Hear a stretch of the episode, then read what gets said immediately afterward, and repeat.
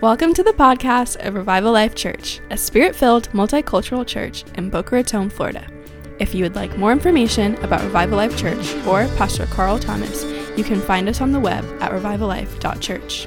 There's something about being in a room with people. I, I understand you know, the safety concerns. I'm not ignorant to the safety concerns. I'm not ignorant to what's happening. If you've been watching the services, you know I'm not blowing this thing over, but it's great to have church with people. We're still in our message series, Love God, Love Others, Prove It. And uh, I just, uh, I, I, I have a word bubbling up in my spirit, and uh, I'm not going to be long today. I have a fairly brief message, but it's important. And so I just hope you just focus here for a minute. Uh, whatever you're doing, try to try to just do one thing. Try to just focus on the Word of God this morning. Just try to spend a little time here. Block off some time for Jesus. Block off some time for the Holy Ghost to minister to your heart so that your cup can be filled up so you have plenty to give out this week. We need our cup to be filled. We need this refreshing. We need to uh, feast on the Word together. We need to be washed in the water of the Word. We need to hear what the Spirit is speaking to the church. So focus on what's happening here, all right? Uh, you know, when I got when I got saved, when I gave my life to Jesus, you know, I didn't grow up in the church like many of you. I gave my life to Christ uh, in my twenties, and uh, I knew almost right away that I was marked for revival. Many of you that are with us at Revival Life Church, the same thing is on your life. You've been marked for revival. You don't just want man-made religion. You don't just want a book study. You don't just want a social club. You want to see the hand of God moving in South Florida with signs and wonders. Basically, you want to prove that God is alive. You want proof. You want to be able to prove it to other people.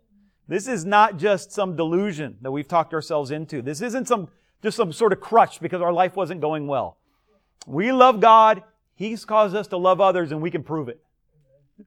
We can prove it and we will prove it. And so I, um, I began studying revival right after I got saved. I've, I've just, I've studied revival my entire salvation.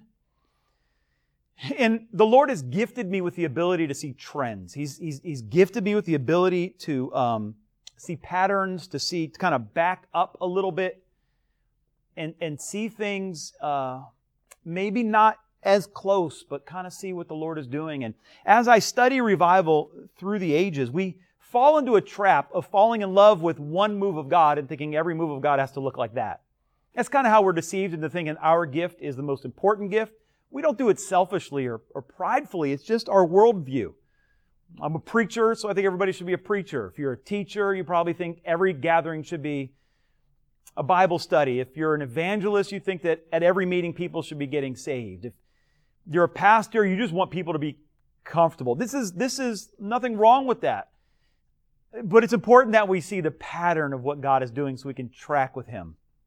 And, um, you know, we, we love the Azusa Street revival. It's what we kind of theologically in our spiritual heritage comes out of the Azusa Street revival. And when you look at the Azusa Street revival, the slander about the revival was that uh, the, the, other ministers in Los Angeles said, you know, there's that's no revival happening there. You come to Los Angeles and you'll see that Los Angeles hasn't been touched at all by this, and, and that is true. Uh, if we look at uh, how maybe Finney did revival or how Jonathan Edwards did revival, theirs were very localized. The city was evangelized and uh, and, and, and, and there was a, a mark there. But when we look at other revivals, we look at the Azusa Street revival that touched the world, yet didn't have a profound effect on Los Angeles. When we look at the healing revivals of the 50s and 60s, where God was doing a new thing and He was pouring out new gifts of healing and teaching, uh, it, by and large was not uh, based on a city coming to the Lord yet it was still a revival. When we look at the revivals of the 90s, again, we had the outpouring in Toronto and many other places, and uh, Brownsville Assemblies of God. Um, Brownsville was kind of focused on um, uh, more on repentance. Uh, the Toronto revival was more of a focus on the love of the Father. And, uh, and, and, the Toronto revival probably had a, a larger global impact, uh, though the Assemblies of God and many others were touched greatly by the Brownsville. Yet neither Toronto nor Pensacola, where the Brownsville church was, were really greatly touched. And you may say, well, that's not a real revival. I'm here to let you know that's what God chose to do. Uh, and I have found in my life, life goes a lot better when I stop trying to tell God how He should do things. And instead, I try to track with what He's doing and say, look, there's God. That, that, that I found way more fruitful in my life to look for what God is doing instead of looking for God to do what I want Him to be doing. I mean, that's a great recipe for disappointment when God is not doing what you want Him to be doing. I can tell you that because I've lived there for a long time. and so, as I look today, I look, I, I, I gotta tell you, when I look at the, the 70s, the late 60s, early 70s, and I, and I see the, the peace movement. Now, God was doing something significant. He did what they called the Jesus movement. And the soulish, secular version of the Jesus movement was the peace movement. So it's about peace. And uh, as, as the older saints have told me, you look at a peace symbol and it's a broken upside down cross. And that's what they called it then. It was a broken upside down cross. But these people, in their soulish, carnal way, were reacting to what God was doing. Our society was crying out for peace. And so these people turned to Buddhism and meditation and drugs and sex looking for it. But in the midst of that, some found God. And in the midst of it, the Jesus movement was born. And these people found the real peace, the Prince of Peace, who surpasses understanding a generational peace that you just can't find in LSD. You don't find it in sex. You don't, you only find it in Jesus. And for those who could not see that God was doing something different in that age than he had done in the 40s and in the 20s and in the 1800s, for those who could see it, they could reap the harvest. Those who couldn't just judged the younger generation and their lawlessness and their lack of respect and growing out their hair and changing societal norms. But the prophets see God is doing something new. And I tell you, in this day and age, God, the Spirit of God is hovering over the face of South Florida and over the face of the United States and the face of the world. And He's doing something new. There's a cry for justice in the earth. There's a cry for equity in the earth. And it's hard to read the Bible and not see God's desire for justice. And He's doing something right now. And now some people uh, don't know that because they don't know God. And so they think there's, this is an attack on how things are supposed to be, or it is an attack on our values and our morals. No, friend, if justice is an attack on your morals, then your morals need an overhaul. If justice is an attack on your values, your values need Jesus the Spirit of God is wooing us. He's wooing us to love justice. He's wooing us to love people who need justice, just like Jesus did. It's an amazing time to be alive. We can't let this pass us by. I, for one, am not going to let this pass me by. I'm going to be a part of what God is doing on the earth. And when we started this, I had a, a, a meeting uh, of the 20s uh, when I really saw this so clearly and I wanted to get some people involved. And I let them know, hey, I want you to understand that anytime the greatest warfare to this, the greatest attack to this generation's revival is always the last generation's revival. They want the new revival to look like their revival. But they had their revival. God needs to revive something new. Yet and still, we have to build upon what God has done. We don't throw away the old boundary markers. And we are determined to build upon what God has done and see Him move, see Him released into this new generation. I, I, I I'm not going to let it pass. So I met with the people. I said, listen, If we're going to go with what God is speaking to us, you better expect some warfare. You better expect some reprisal. I'm not prophesying, but it's how it goes. And not long after that, I have started to get the love notes on social media and direct message and had people trying to hack all my social media um, uh, profiles and hey, you know, you, ha- you can have it, right? Like, like, you know, I'm, I'm going with Jesus either way. In the next 15 minutes is what I have right now, so it'll probably be a little longer than that.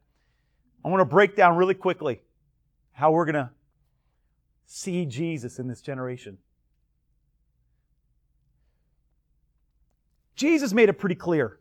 There is a link between the love we have for God and the love we will be able to show others. There's a direct link between the love we receive from God and the love we're able to give others. Last week, uh, I don't know if you saw, if you were part of the burning room, you watched our prayer meeting.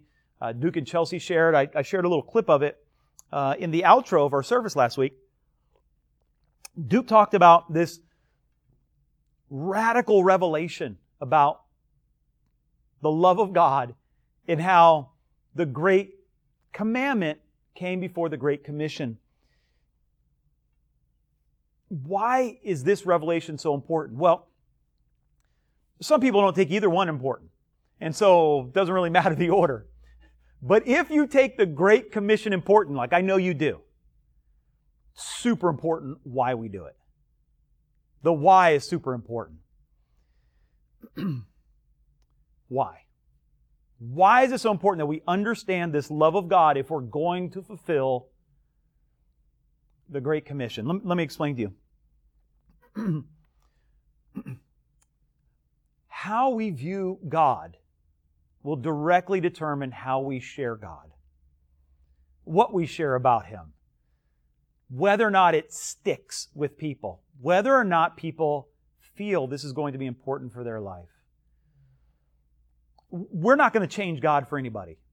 We're not going to remake Him in an image that people, it's easier to swallow, but the real God is really good. He's really desirable. Jesus Christ is the desire of the nations.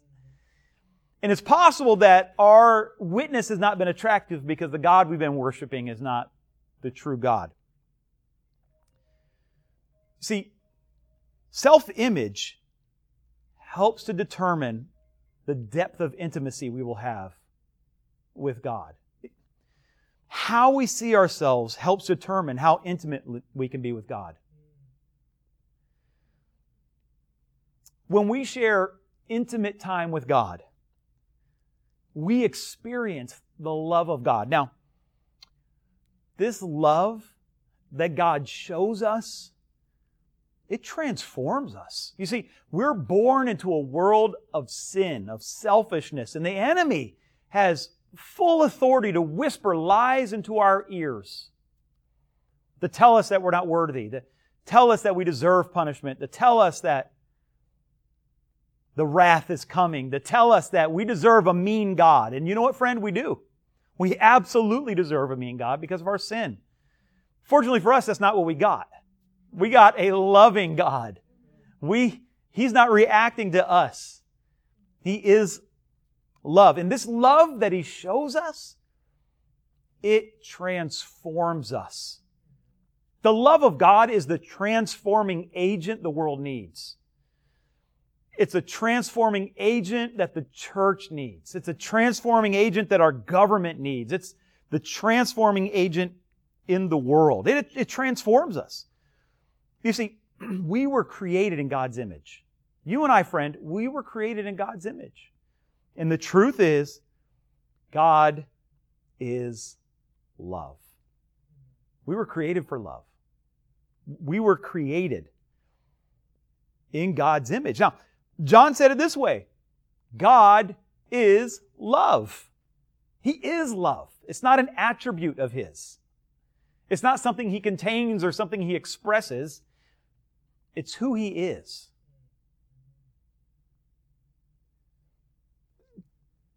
Take for a second just to kind of go on a mental journey with me here. Let's pretend that this is a chalkboard. And on this chalkboard, we were to draw a circle. And we put some X's in it, a bunch of small ones, and one big X. And we tend to think of God like the biggest X in the circle. If the circle is everything, God is the biggest X. Friend, God is not the biggest X. God is the circle. God's not just the circle. God is the chalkboard. God's behind the chalkboard. God is the process of writing on the chalkboard. He is everything. And that everything is love. It is who He is. It's not just the dust in the air. He is the air. He's the dust in it. God is everything, and God has chosen to express Himself as love. And when we choose to spend intimate time with God, we experience the love of God. We, we, we experience it. Here in coronavirus times, the age of pandemic, some of you, your lives have gotten extremely busy. Many of you, you've, your life is not as busy now. We're not commuting as much, maybe. Or uh, we're not, not going to church. We're having church at home. So we're just not in the car as much. And we have time to spend with God. Friend, I'm, I'm here to let you know you always have enough time to do everything that you're supposed to do. God knows that you have 24 hours in a day, and He knows what you need to get accomplished. And He's given you plenty of time to do everything you need to do. Single moms out there, I, I know you're, you're squeezed. I'm not belittling your crazy life. I, I, I get that. Single parents, excuse me. I didn't just mean moms. But when we share intimate time with God, we experience His love, and this love transforms us. If, if you're uncomfortable with love, you're going to be uncomfortable with God. If you don't believe that you are lovable, you're going to find it hard to receive God's love. This is why I'm saying how we view ourselves has a great impact on how we view God. If you don't think you're worth time, then you don't think God's going to have time for you. If you think that people just abandon you, you're going to be fearful that God's going to abandon you. If you've had to do things on your own, you're going to think that God's going to leave you to do things on your own. No, friend. We need to see ourselves the way God sees us. If it's going to be hard to have authentic, healthy relationships with others if you view yourself differently than God sees you. Because you can't be authentic, because you don't believe in the real you. Stick with me for a second. Lots of folks are trying to earn acceptance instead of learning to receive love. And it's a trap that we have in a society like ours. See, receiving the love of God for you techies out there, it's like getting a firmware update. Now, if you own any electronics, every now and then, you know, they'll say, hey, we have to stop and upgrade the operating system or upgrade our firmware. Firmware is the software that runs the hardware. And we have invented our own firmware for our lives. And then God comes along and says, you need a firmware update. You need an upgrade to your firmware from a life of survival to a life of love.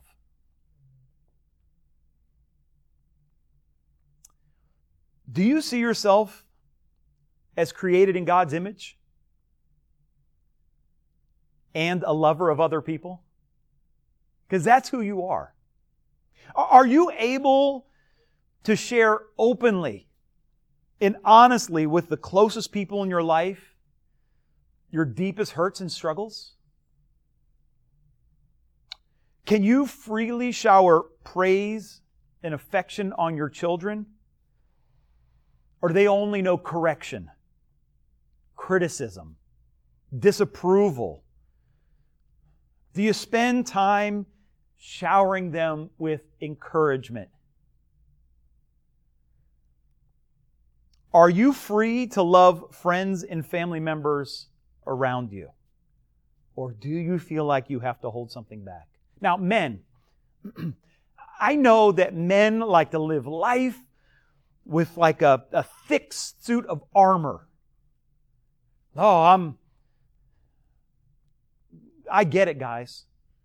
It's because we have been taught to reject this aspect of our identity, this aspect of love. I have a couple things I want you to focus on today. As I said, the first one was that we need to see ourselves the way God sees us so we can be positioned to be in His image. Second thing is, we need to wake up to your need for connection. You need to wake up to your need for connection. We like to think that, you know, we love independence here. We, we like freedom. We like being single and men love to think that we can make it on our own. As a matter of fact, we brag about it. I did this all on my own. Friend, nobody did it all on their own. None of us have done anything on our own other than be lonely. That's the only thing we've done on our own. Watch this. Jesus said in John chapter 5, He said, Truly I say to you, the Son can do nothing of himself unless it is something he sees the Father doing. Whatever the Father does, these things the Son does also. Jesus modeled that who we are is not created to live alone. This is what Jesus modeled. He said, look, even I don't live alone. I live connected to the Father. We need to be connected to God and connected to people. Our lives should be lived to develop healthy connections. You know, when you go to heaven, the only thing you can bring with you are the relationships that you form here. The only thing you're going to bring to heaven with you are the people whose lives you affected here. We're not going to bring any of our money, not going to bring any of our stuff, as much as I like stuff as much as the next person. Um, and I don't mind money. I, I'm going to be honest with you. They say money doesn't solve all problems. It solves some of them. Lack of it sure causes some problems. Anybody say amen? Yeah, yeah. So, uh, you know, I'd like some too much money problems. I've had plenty of not enough money problems. I'd like some new problems. The too much money problems. Uh, you know, so, but money, you know, is, you know, we know as Christians that money's not going to fulfill our purpose. what we really need are people in our lives. I don't want to get super up in the fields today, but relationship problems come because we're afraid to be known. We protect ourselves. We keep people at bay. Or we're in a relationship with someone who doesn't want to be known. We need to know and be known. We need to not be hi- hiding our shame and our fear and our disappointment. See, the truth is, the Holy Spirit right now is speaking to you. And, and the Bible says that the Spirit Himself testifies that we're children of God. Romans 8, verse 16. The Spirit testifies with our spirit that we're children of God. And as we develop our relationship with Holy Spirit, He does that work. He does the firmware upgrade. He starts letting us know the closer you get to the Spirit of God, He's going to be speaking this over you. Hey, hey, hey, hey. Listen, I, I hear what you're praying for. Remember who you're praying to, your Father. Re- remember what you're asking for, what your Father desires. Hey, don't beg. You're a child of God, joint heirs with Christ. Don't be fearful. Don't, don't, don't be worried. This is when we get close to Holy Spirit and we allow Him, wow, access into our hearts. He'll testify to our spirit that we're children of God. This power of God, it's an open door to intimacy with Him. When we have these power encounters, it's an open door to intimacy. When, when we experience salvation, it's an open door to intimacy with God. These encounters are snapshots of who God is. He's a healer. He's a lover. He's a showing you a better future. He's warning you of things to come. He's giving you wisdom. He's healing your body, healing your soul, healing your heart. Ha. Huh. It's who he is. Don't let coronavirus rob you of connection. I've talked to so many people recently. As a matter of fact, we were talking about it before the service. I think one of the oh, the worst thing about coronavirus is the is the deathly sickness, right? So that's the worst thing about it, obviously. But aside from getting it, it's the isolation it's causing. The coronavirus, uh, the fear is isolating people. And here's what I've seen happen. I've seen people get so fed up with the isolation that they make bad decisions. Oh, I'm so tired of being in the house. I'm just going to go out and like it's all or nothing. No, no. Uh, in, in March, we didn't know. It's not March anymore. It's July. It's late July, and we know if everybody wears a mask, we're pretty safe. So make good decisions. But let me tell you this you got to talk to people. You got to talk to people in public. You got to get around some Christians and talk about the Word of God. You got to be in the same room with some believers. It just has to happen. Now, you might say, whoa, whoa, whoa, I'm not ready for church. Good. Me neither, right? Like we're not having more than a dozen people in this building at a time. I'm not throwing it all away because, you know, I want to have church. I want to, I mean, I miss church. I miss praising God with people. I miss laying hands on people and seeing them get healed. I miss prophesying over people. Wow. I miss miracles. I miss hugging people I love in the faith. I miss seeing people get saved right here at the altar. I miss all of that. Uh, we just can't do that in Mass yet, safely. But I could be in a room with a couple other people. And so can you. And we have to start thinking, making good decisions. Do not let coronavirus rob you of your faith and rob you of your church. What, what, what I see happening is, I'm seeing gathering with the saints becoming less and less and less of a priority with some Christians. They may go out to eat at restaurants, but they won't get together with anybody and watch the service. Or they may watch the service, but now they're doing it while they're doing something else. And sooner or later, the Word of God will just become background noise. Friend, you cannot allow the church of Jesus Christ to just become background noise in your life. You have to contend for the faith.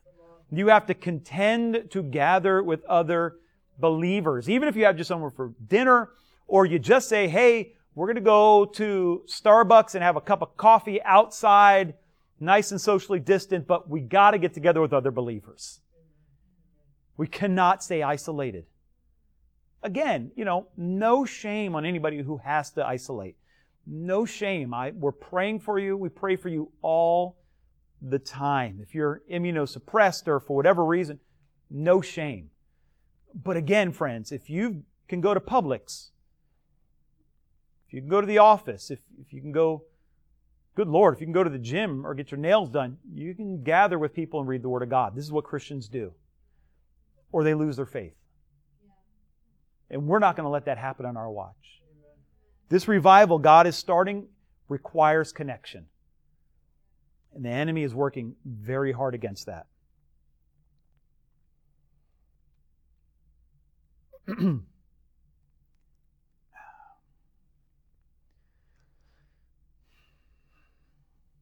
we have prayer every year, every every week on Friday nights.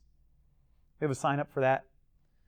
Once we get our video system dialed in, we're going to start having live preaching here on Sunday mornings. We'll do several services if that's what it takes because we're just not filling this place. It's just not safe. But we need to create places. If you want your life group doesn't have anywhere to meet and you guys want to meet here on a weeknight other than Thursday, let us know. A life group can, you know, have 10 people in it in this room and meet all the safety guidelines. If you want to meet at a park or you want to meet in a parking lot or come to our masquerade, you could drive by in your car and wave and pick up a mask, or you can get out, wear your mask, be around some believers. You need it. We cannot isolate.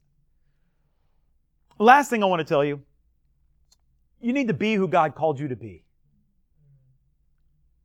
Don't try to be anybody else. Don't try to be me. My wife wishes I wasn't me half the time, right? So don't, don't, don't try to be me. Just, you gotta be who you are though. God has called you to be a loved daughter or son of God. This is who He's called you to be. I had a conversation. I have too many of these conversations. I'm not. anyway, uh,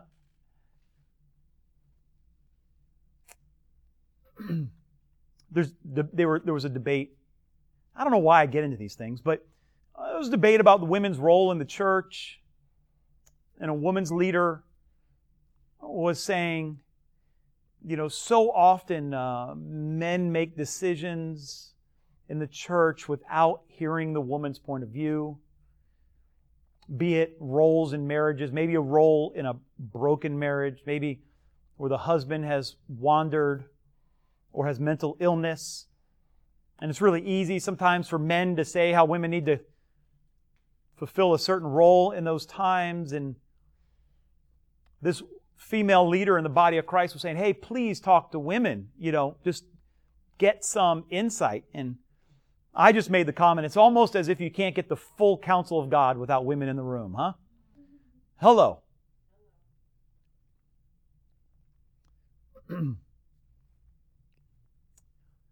I find it really interesting that God made Adam, and Adam walked with God. Can you imagine what that was like? Can you imagine what that was like? Just he walked with God. He would just walk with God. And that was before the fall, so he walked with God. Yet God still said that Adam was alone.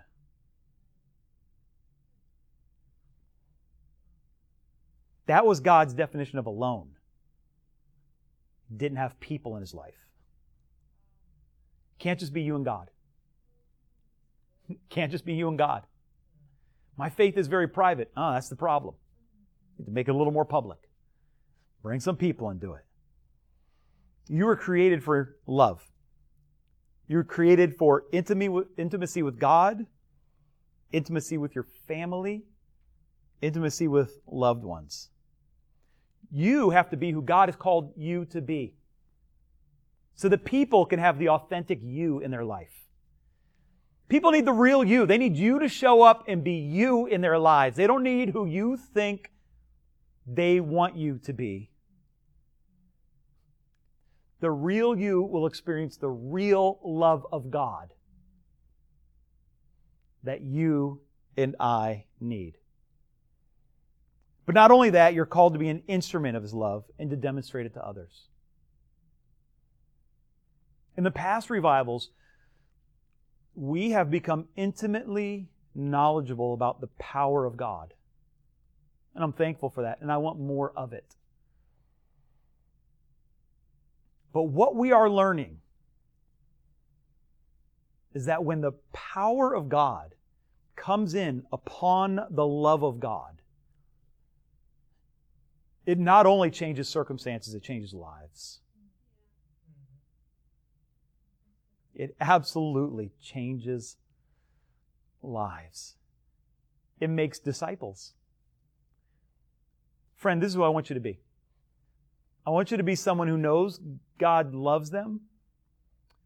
I want you to be someone that your family knows is love. I want some I want you to be someone that your church knows is love. I want I want you to be someone that your enemies know is love. They can maybe talk bad about what you believe, but they just can't talk bad about you. This is who we're called to be. We're called to be love. We're called to pray for people who persecute us. We're called to love those who hate us. This is, this is who we're called to be. And God is going to use this generation as a vessel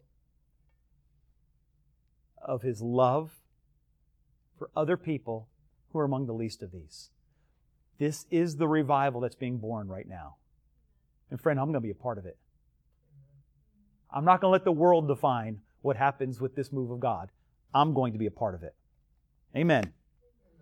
I'm going to pray for you. And then Honey, did that make sense? That makes sense, Corey? Ramples, that make sense? Okay. They said it made sense. Swana, Zoe, yeah? Okay, they gave me thumbs up. Thumbs up, good word. Hey! Shabbat. I'm enjoying the Lord right now. The presence is so good in here. Uh, you know, Tracy and I came to Burning Room Friday night. You know, we weren't leading at all. We just came to be in the room with ministry that we weren't ministering. Oh, the presence of God was so good in here. Woo! We were, I just laid on the ground over there. We, we just, glory to Jesus. Hallelujah. Now, I hope you have your, wow. Woo! Shabbat. Ha. Ha. Wow. Okay. Woo. Friend, ah. We're going to have communion with the Lord here, but you're going to commune with the Lord. On the night he was betrayed, oh my gosh, is this love or what? On the night he was betrayed, he had a meal, invited his disciples to partake. And he said, This bread, this bread is my body.